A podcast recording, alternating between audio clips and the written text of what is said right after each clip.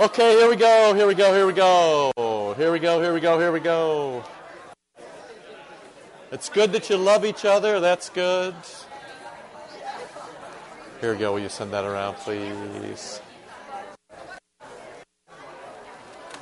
Okay, okay, let's pray and let's go. I know you just uh, you guys will just keep going, which is actually fantastic. Let's pray. Lord God, you've kindled in us a desire to dedicate our lives to your gospel. You've drawn us to your altar, and you've fed us. Now grant us grace during these next days and months and years together that we profitably use every opportunity to study, to learn, to bless, and to walk in a way that's worthy of our calling. Through Christ our Lord, we pray. Amen. Amen. Okay, uh, um, hey, just to rate the announcements, um, who's, who's coming to Oktoberfest? You coming? Bring your own beer. I've been still trying. To, I've been looking for Gunter. I wanted Gunter to be my official, you know, Oktoberfest seal of approval, but they're still in Germany, I think. So I gotta, as soon as he gets back, uh, I have an image of Gunter and Lederhosen that I can't shake. So I'm, you know, it may or may not. It may or may not happen. It may or may not happen. We'll see what happens. Um, thank you. I just should say, you know, there's been so many good things that have happened over the past uh, couple of months, and all these things, you know, the women's thing and the men's thing, and there's stuff, there's so much good stuff coming up. The Oktoberfest, John Kleinig is going to be here. Uh, you know, already in your head, Christmas sharing is going, and then it'll be gifts for grace right after that. So there's so many really good things. Keep up, you know, encourage your friends, keep up, you know, read the calendar. The governing board is just trying to get, you know, a thing or two per month. You know, there'll be some things that'll just gather for some fun, like Oktoberfest. Just come, bring your friends, goof off, um, just come and you know have some fun. There's some things that just sort of gather you to refresh you, and so you can get to know each other and encourage each other. There are some things we really want to do some good. Really, Christmas sharing, you know, we always do a great job with that. So get that on your radar already. Uh, but it's just it's just very nice the way things are sort of playing out. Now, uh, today, the money will go to Lutheran Malaria Initiative, so that's good. Toss some money in, and it'll go in that direction. Uh, let's see. Questions about anything else? Anything we need to do, not do, and should do? Karen Schrott.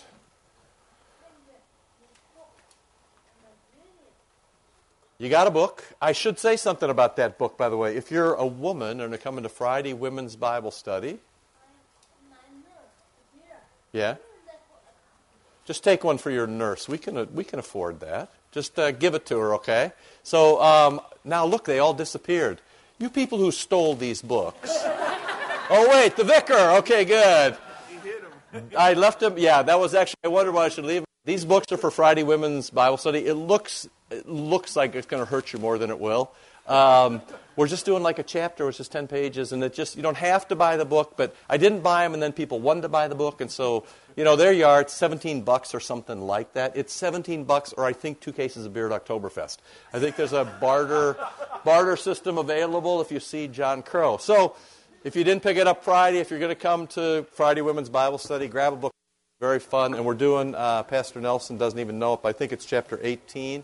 Vic, is it chapter 18 next time? doing chapter 18. So it's just these little pieces. You don't have to read, but there's more than we can talk about. Okay, good? Everybody okay? All right, so um, grab a Bible. We should start. Uh oh. Did I stop? There. I can't move. All right, can't move too fast. Believe me, that's becoming less and less a problem for me. Uh, moving too fast.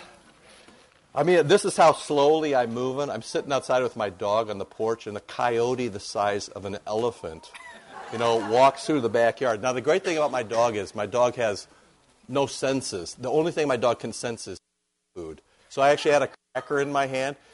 I mean, it's from here to there, this coyote, and it's had some experience over the years. You know, I lived in Colorado here. It was very groomed and very large, usually kind of mangy and stiff footed. No, no, this was your suburban sort of coyote, well fed, little necktie, looking around, not bothered with the light. I'm just like, you got to be kidding me. So, you know, I, I didn't move. I don't have the, you know, skills anymore. I did ask my wife to hand me the baseball bat. That's as far as I went, though. We live in a very rough neighborhood, you know. Um, Last I saw it, it was going right toward the Kautz's house. It should, should, everything should be okay. I mean, it should be okay if they get gets down that far. All right, Romans 8, 28. Now, the thing is, is I'll tell you the punch. Quotes. Everybody. Everybody quotes this passage when their lives go to pieces, which is great. I mean, great thing that the Holy two members of the Trinity are praying Trinity on your behalf. Um, everybody reads this passage, quotes this passage when their life is difficult. That's great, eh, but it's only part of the passage. You know, so it's a great passage when things are horrible. It's also a great passage when things are great. This whole notion that God chooses you, energizes you, gives you a spirit, Christ lives within you, and then he cooperates with you, and I mean that in the sense that the Lutheran confessions say that, which is he gives you a new will. He gives you the will, he gives you the energy, he gives you the knowledge, he gives you the target, he gives you a neighbor, he gives you a Eucharist, he gives you all these things to bundle up into this glorious life that is to be lived in the image of Christ, your big brother. That, that's the part you read when things Uh, the other part is the, the other part is, you know, the other part is true, but what, I, what I'm hoping is that you'll see the other side of this story and welcome that as, wow, this is great and this is the life we want to live together. So I just feel like Phil Donahue, and you're so young, you don't even know who that is. You know, that's, that's, that, that's, that's part of the problem. Uh, Oh my goodness. In your later years, in your later years, people will bind you up and take you places you don't want to go. That's how the scriptures talk. Uh, is that better now? Is that a little bit better? All right. I actually don't care where I stand. I just uh, it's very difficult for me not to move, though. Um, I mean, it took me ten years just to open my eyes and look at you. So here we go. All right. You had to be here early to get that. Romans eight we know, you know, we know this. This is this is the word for this is the word for fact. We know this is solid stuff. We know that in everything God works for good for those who love Him. This is translated various ways. It can be translated, um, you know, God cooperates with those, or God pulls people in and uses them well. But God, or God works for good with those who love him. It's the with, you see, that is the. Have to be really careful here. I'm not saying, I'm not saying, I'm on record as saying, and I will hear this later on the internet to say, I'm not saying this is not about your salvation. You're not cooperating with God in your salvation. I'm not saying you and the little baby Jesus work your salvation out together. What I am saying is what Lutherans always say that it, with Christ living inside me, Galatians 2:20, and the Holy Spirit energizing me and leading me, and both of them praying for me, that I have a new life and a new will, as you do too. And together, not because it was my idea, but together, I'm a real person who's really been acted upon. As you are real people who've really been acted upon. You've been given new knowledge and new love. You've been given divine gifts. You've been given things you didn't naturally have which means then God works with you. He shapes you. He moves you. And the interesting thing is, there's only one like each one of you. You know, over there on that side of the room, your life is going to look very different than somebody on this side of the room. There's just one. It's one of the coolest things about divine love that He loves you and your life, and He puts it all together, and He works with you in a way that He works with nobody else, which does a couple things for you. One is it keeps you from being too critical of other people you know, because they're living in cooperation with God in a different way than you are. And two, it keeps you from having to compare yourself to other people. Did you see the new article where people, the more time you spend on Facebook, the more depressed you are? It's now been studied. Did you see it? Why are you depressed? If you go to Facebook a lot of the time, why? Everybody else is perfect. They're all doing better than you are. Absolutely. People, uh, because people, oh, they don't put up the bad stuff. They're like, they don't put up, I left my socks lying around and they're yelling at me because I didn't take the garbage out. No, it's like, hey, I got my car waxed and I got a raise. Okay? So people who spend more time on Facebook, now the study's in, finally, it's like telling us the things we always, always knew about ourselves, you know. You know, the study's in. You, the more Facebook time, the more depressed. Why? Because you compare yourself. The scriptures are very clear. Don't compare yourself with other people. There's only one like you. So, here you go. We know that in everything, God works for good with those who love Him. He loves you, you love Him back, He works with you, you work with Him. I'm not talking about justification, I am talking about sanctification. I'm not talking about you making the first move, I am talking about you responding to the divine gift that you've been given.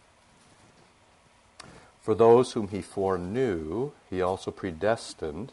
So He knew it, He's outside time. He chose you, what an act of love. You didn't choose him, he chose you, chose you, right? Right? The big part, though, is to be conformed or pressed into the icon, that's the Greek word, into the icon, into the image of his son. He chose you to be pressed. It's often the word for pressing a coin. You have soft metal, you put it inside something, you press it, and then it comes out and it looks like that. He chose you to be conformed to that or transformed, changed. It is, uh, it's from the metamorpho verb, the same verb that's used at transfiguration. Jesus was transfigured. So he chose you to be, to be pressed, to be changed, to be transformed, to be transfigured. It happened to Jesus, happened to you. It's very interesting, you know. He chose you to be changed into the image of his Son, which means now the Christian life, the divine life, divine love, they don't mean whatever you want them to mean. It means they mean what Jesus is. You can be anything that Jesus is, humanly speaking, according to your capacity and your sinfulness. You know, you get to live the Eucharistic life. You get to live the divine life. You get to live the Jesus life. You're pressed in that image. It's not subjective. It's different for each one of you, but it's not subjective. There is an objective, ordered way about, about going about life from forever in imitation of the divine life. I'm trying to imagine now how many things I'm saying to you, but then I'm thinking to myself, you've heard all this before. You know this, that you're being pressed into the divine image of Christ, which means you're drawn to participate in the life of the Holy Trinity. And someday, someday, you get to go home and live back the way Adam and Eve lived, you know, where all the people who've died, all your friends and family, your parents, your kids, all those people who have died, they're having a great day and they're waiting for you. And actually, when you feel sorry for them, they're feeling sorry for you because they're having a better day than you are. And this is a pretty good day. We're at the Eucharist, the sun is shining, you're here, we love each other, this is great, things are popping, your families are great, Jesus loves you, and they're feeling sorry for you because their, their, their lives are immeasurably more than what we could ever even conceive. I mean, all of that is tucked in here. For Foreknew you, predestined you, conformed you, transformed you, transfigured you to the image of his Son, in order that he might be the firstborn among many brethren. Welcome to the family. Right? Now, uh, just as an aside, you know, it's very appropriate to talk brother and sister talk but you have to you got to talk brother talk first before you talk brother and sister talk because uh, it was a patriarchal society and men inherited things and men had stature. And so he's trying to say he's not trying to be exclusionary uh, because later in galatians he'll say you know no slave free man woman when it comes to these gifts. But he's trying to use the term the greatest term of honor that you'd be a son of the father. So if there's a father and Jesus is his son, and Jesus is your brother, then you're a son too. Makes sense, right? You're part of the divine family. So he's what he's doing is is telling you how honored you are. This is great, great stuff. In order that Jesus would be the firstborn among many brothers, and those whom he predestined he called, and those whom he called he justified, and those whom he justified he glorified. He's telling you the process how you get to the point where all this good divine life on earth happens. So, what do we say? Okay, so, and that's the point I actually want to start with, in case you thought I started earlier. Um, you know, the point I want to start with is that. I mean, when you hear this, how, how do you feel about that? I mean, what's, what, what response do you have to that? You should talk sooner because we're only going 45 minutes, okay? So, when, when you hear this from Jesus, what, what sort of reaction do you have? When somebody talks to you this way, how do you feel about that? What's your response? One is thanks, because you could certainly have a different kind of life. I actually, honored is the thing that comes to me. I'm like, of all the people in the world, it's like when somebody, you know, chooses to marry you. Of all the people in the world, they chose you. Of all the people in the world, you were chosen. I mean, you were chosen to work in the church. This is, this is great. What else? Yeah, it is quite amazing. Frankly, if you look around the room, I can see what you're talking about. What's that? Ah, well, other people looking at you are having the same. Yeah, they are. They're like, uh, believe me, and it's coming right back at me too. I'm like, right there. See? But I mean, yeah, it's quite amazing. I mean, it really is how the Lord takes the rabble and He constructs them into this glorious thing. There never was anything greater than. You know, the church. There was never anything greater than the church. And you know, look at us. So uh, yeah, just thankful to be honored and amazed that it was actually me. What else? Anything else? Awesome. Awesome. It is awesome. It is really an awesome thing. You're exactly right. It is just. I mean, and so let's just take you. You've had a good long life in the church. You've had tons of friends. You got the best husband in the room. Think about it. I mean, I mean, yeah, yeah. You can you can pay me later, there, Kay. Okay. You got the best husband in the. I mean, so just. I mean, this is yeah. It really is quite a quite a remarkable thing, Mrs. Butcher. Yeah, it is humbling in a way. Um, people who you can feel honored and humbled at the same time, right? You know, those are not antitheses. There's a false modesty where you say, uh, you, no, I mean, you are who you are, and He chose you, and He gave you gifts, and He loves you, and you're the object of His affection.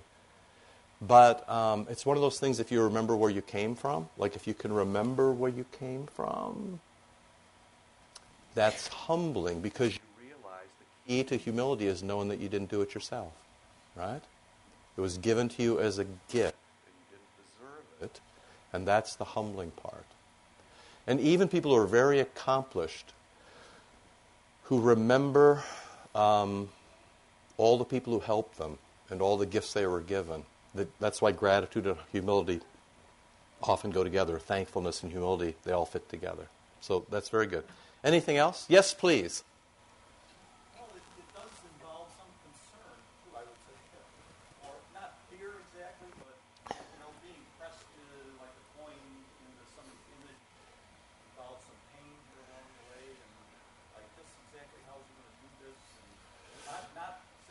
No. Please go, please go, you know, impress your image on somebody else, but not me. But kind of like, okay, how's this going to work? No, exactly. I think the image itself does have some, especially with the, when they tap it with that big hammer a couple of times, right?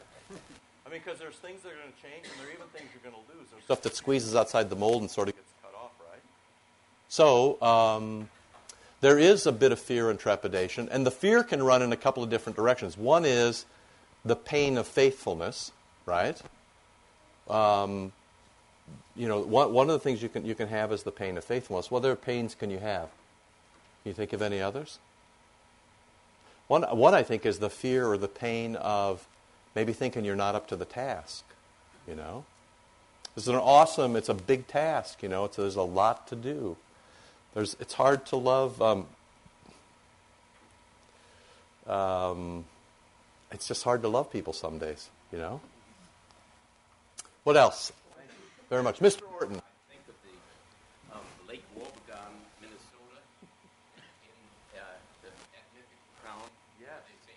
It's not mythical, Don. that is really Minnesota, young man. Yes, it is. That is really what it looks At least from Iowa, that's what it looks like.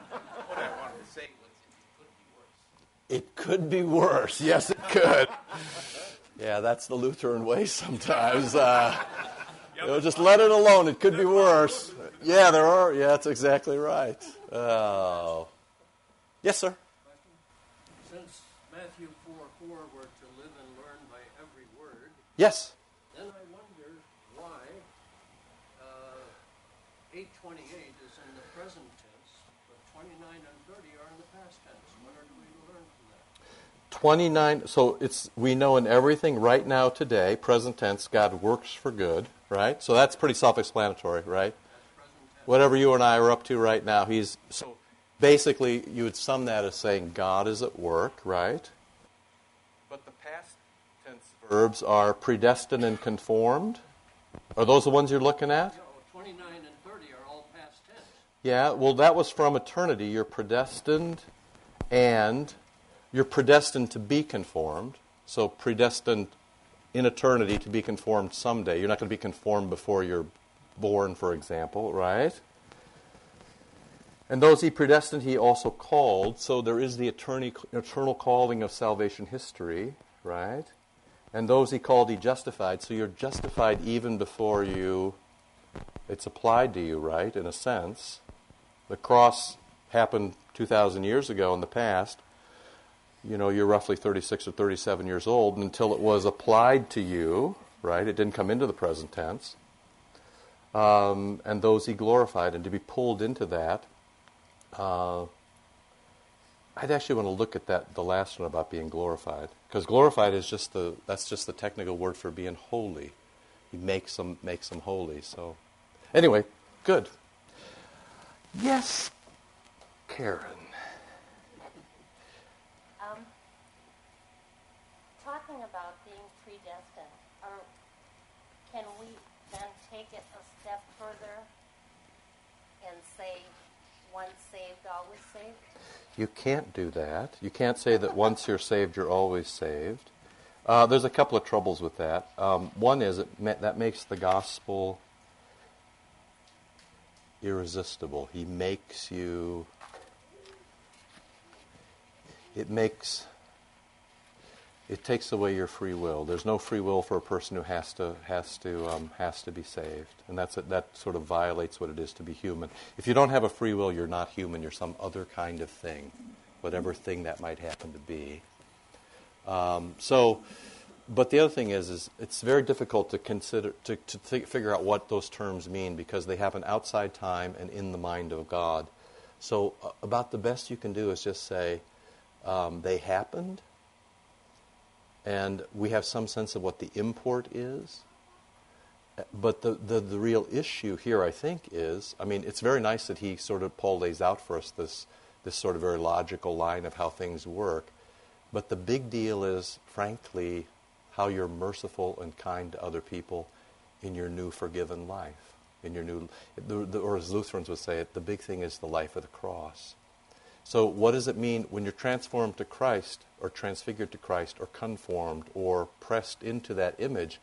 You don't just get, you know, the little baby Jesus in Christmas. You get, you know, Christ on the cross and his death, pain and suffering, but you also get his resurrection and his new life, right? So you get all of those things um, put together. Let me press you to point number five. Do you still have last week's outline? Okay. So I, I have I've sort of given you this thing of this is just what Christians do. You know, this is just the Christian life, and it, it's it's just it's a great life. It's the greatest life. Um, it's not it's not a burden. It's not a trouble. It is at times painful because if you push back the darkness, the darkness rebels against that. But here's the thing it's partly why you're in community, it's partly why you're all in it together.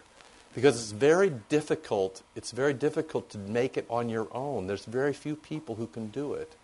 And even people who go out and live in the desert, you know, they get destroyed by that unless they're extraordinarily, extraordinarily strong people. And even they, you know, are tortured by, if you read the ancient desert fathers, they're tortured by the things that assault them.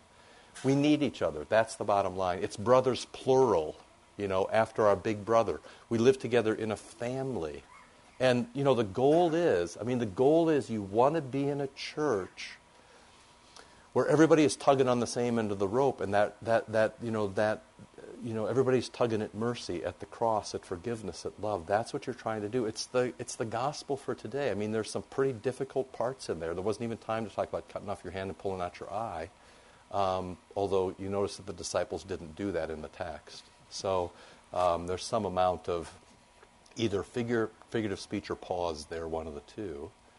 But there is a great amount of live together in mercy and love and help other people. It's, it's all over the place. So, anyway, immediately then, and immediately this all seems like trouble. This means pain, this means suffering, humiliation, terror, death, which are not, if you said to people, What kind of life would you like to have? Normally people don't say, I want that life. Normally people don't say, if you say to what kind of life would you like, normally people don't say, I'd like you to execute me for crimes I didn't commit. People don't normally say that, right? So, um, ultimately, and this is why the Christian life can be painful, not only because of our own sins, but once our sins are forgiven, and once we're drawn into this life, you're still in conflict with the world. You're still opposite the world. Because basically, as the Catechism says, we're being, we're, being asked to love God and serve our neighbor. And the whole world is about focusing in and polishing up your Facebook page. Your whole world is about focusing on yourself. Um, much of the political speech on all sides is happening right now. I really wonder whether people really are thinking about me or whether they're thinking about themselves with all the stuff they're saying. And that, if you could probably do an analysis of whether it was ever true in American culture, I don't know or not, but if there was ever a time that was more self centered than right now, I'd love to know about it. But I just have the sense when people are talking about how much good they're going to do me, they're really talking about how much good they're going to do themselves. In all directions. It's not, it's sort of blanket criti- criticism. Okay, so, um, you know, God wants us to give up our work for His work, to follow where He leads, to treasure the divine lot with our own impulses. So here's the thing at some point, we're going to talk about trimming yourselves back and having a bit of discipline you know, if I can muster it, um, you know, I'm going to talk to you a little bit about even spiritual disciplines, about fasting, for example. So I was wondering, you know, what it would be like if some of us, for Advent or Lent, the two traditional times of year, if some of us sort of, it wouldn't have to be a big deal. Like I wouldn't, it wouldn't be a big deal, but it'd be more like, what if we actually took seriously the notion that some demons are only cast out by prayer and fasting? The early church took that seriously, right? I mean, then even the disciples said, we, hey, we can't get the job done. And Jesus said, yeah, that's because there's not enough rigor to what you're doing, right? We have to figure out what that means. It would be very interesting to talk about what that would mean. Not in sort of a evangelical pietist, we fast, you don't, we're better than everybody else. It's not that at all. That's polishing yourself up. This would be about what is it that we really, really need, or better would be, what is it Jesus really, really wants or it'd be interesting to check instances where Jesus fasts, for example, or where Jesus prays, or Jesus, you know, goes away for a time.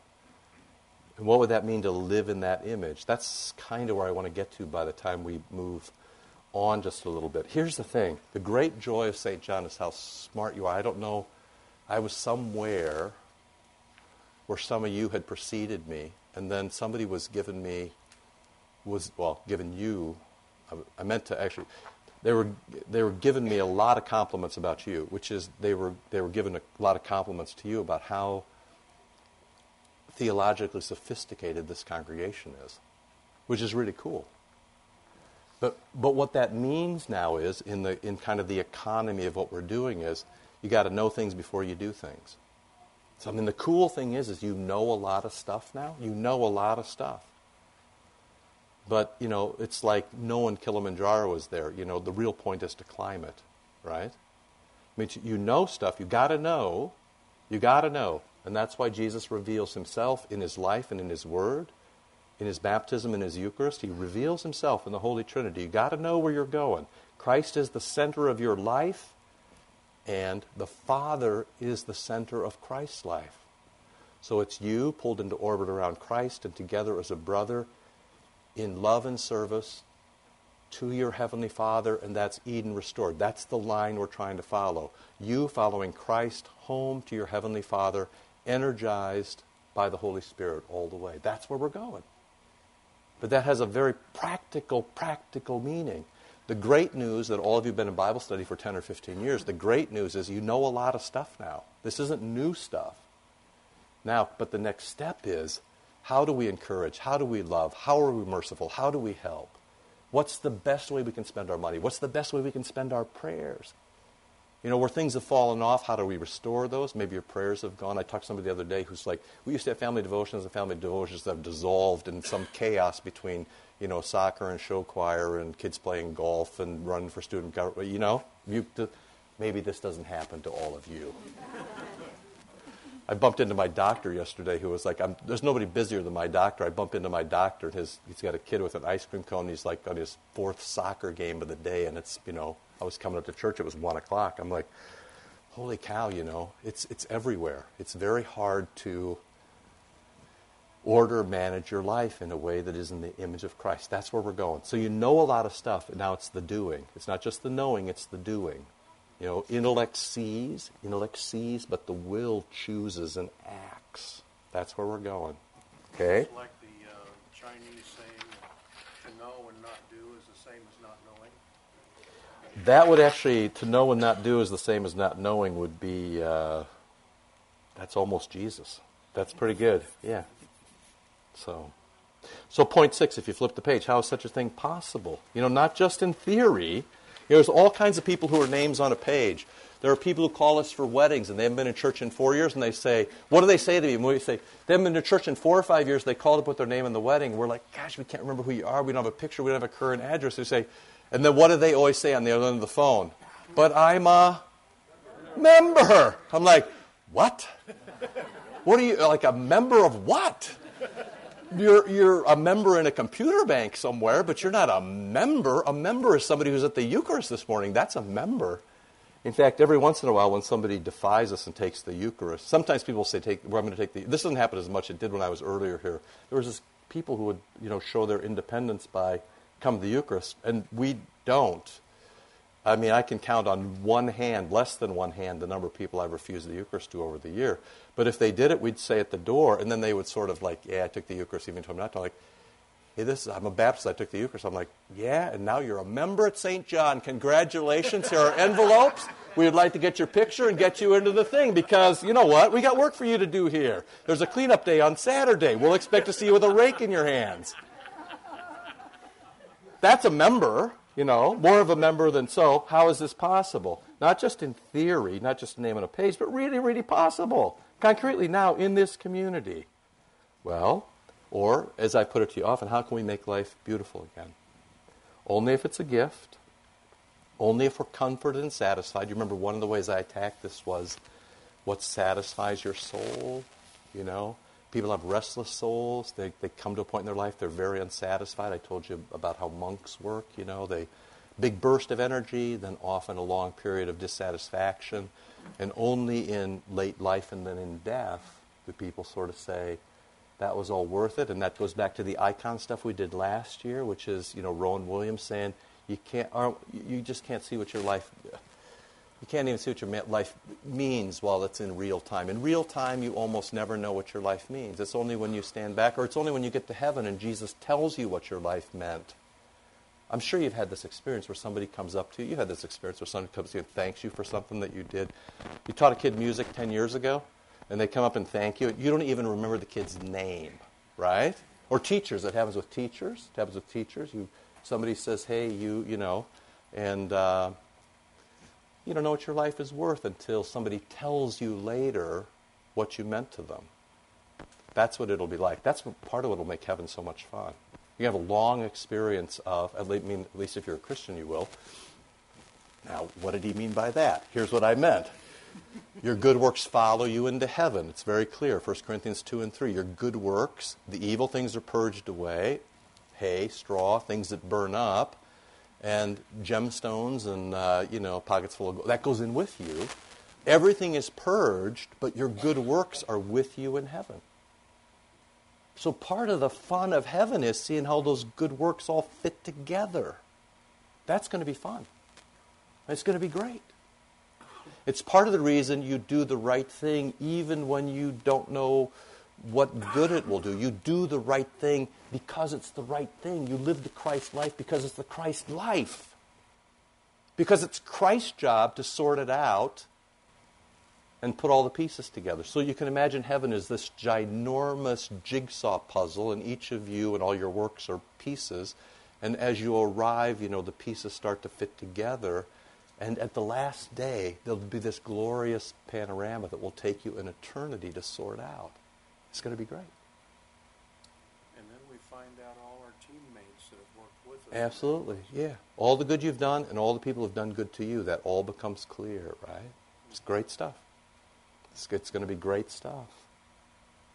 All right, so we start with the most practical assurance all things work together. And point seven, it's not accidental. It's God turning it to our good, God loving us, God strengthening us, God spinning us into orbit. I posed to you kind of um, kind of a spiritual director question last week of have you seen it? Uh, I just want to go back and kind of brush up against that again about whether or not you've seen it. You know, sometimes you've seen it. Um, when you don't see it, what do you do?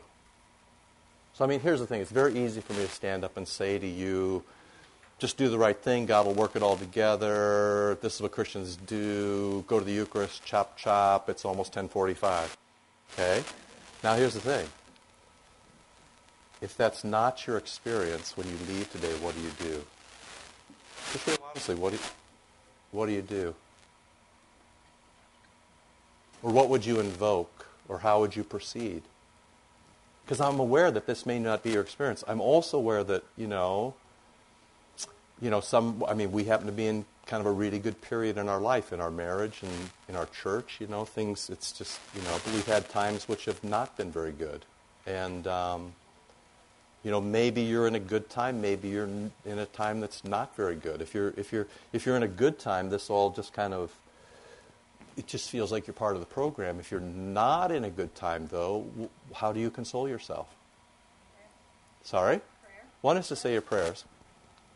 One is to just say your prayers. Um, what else?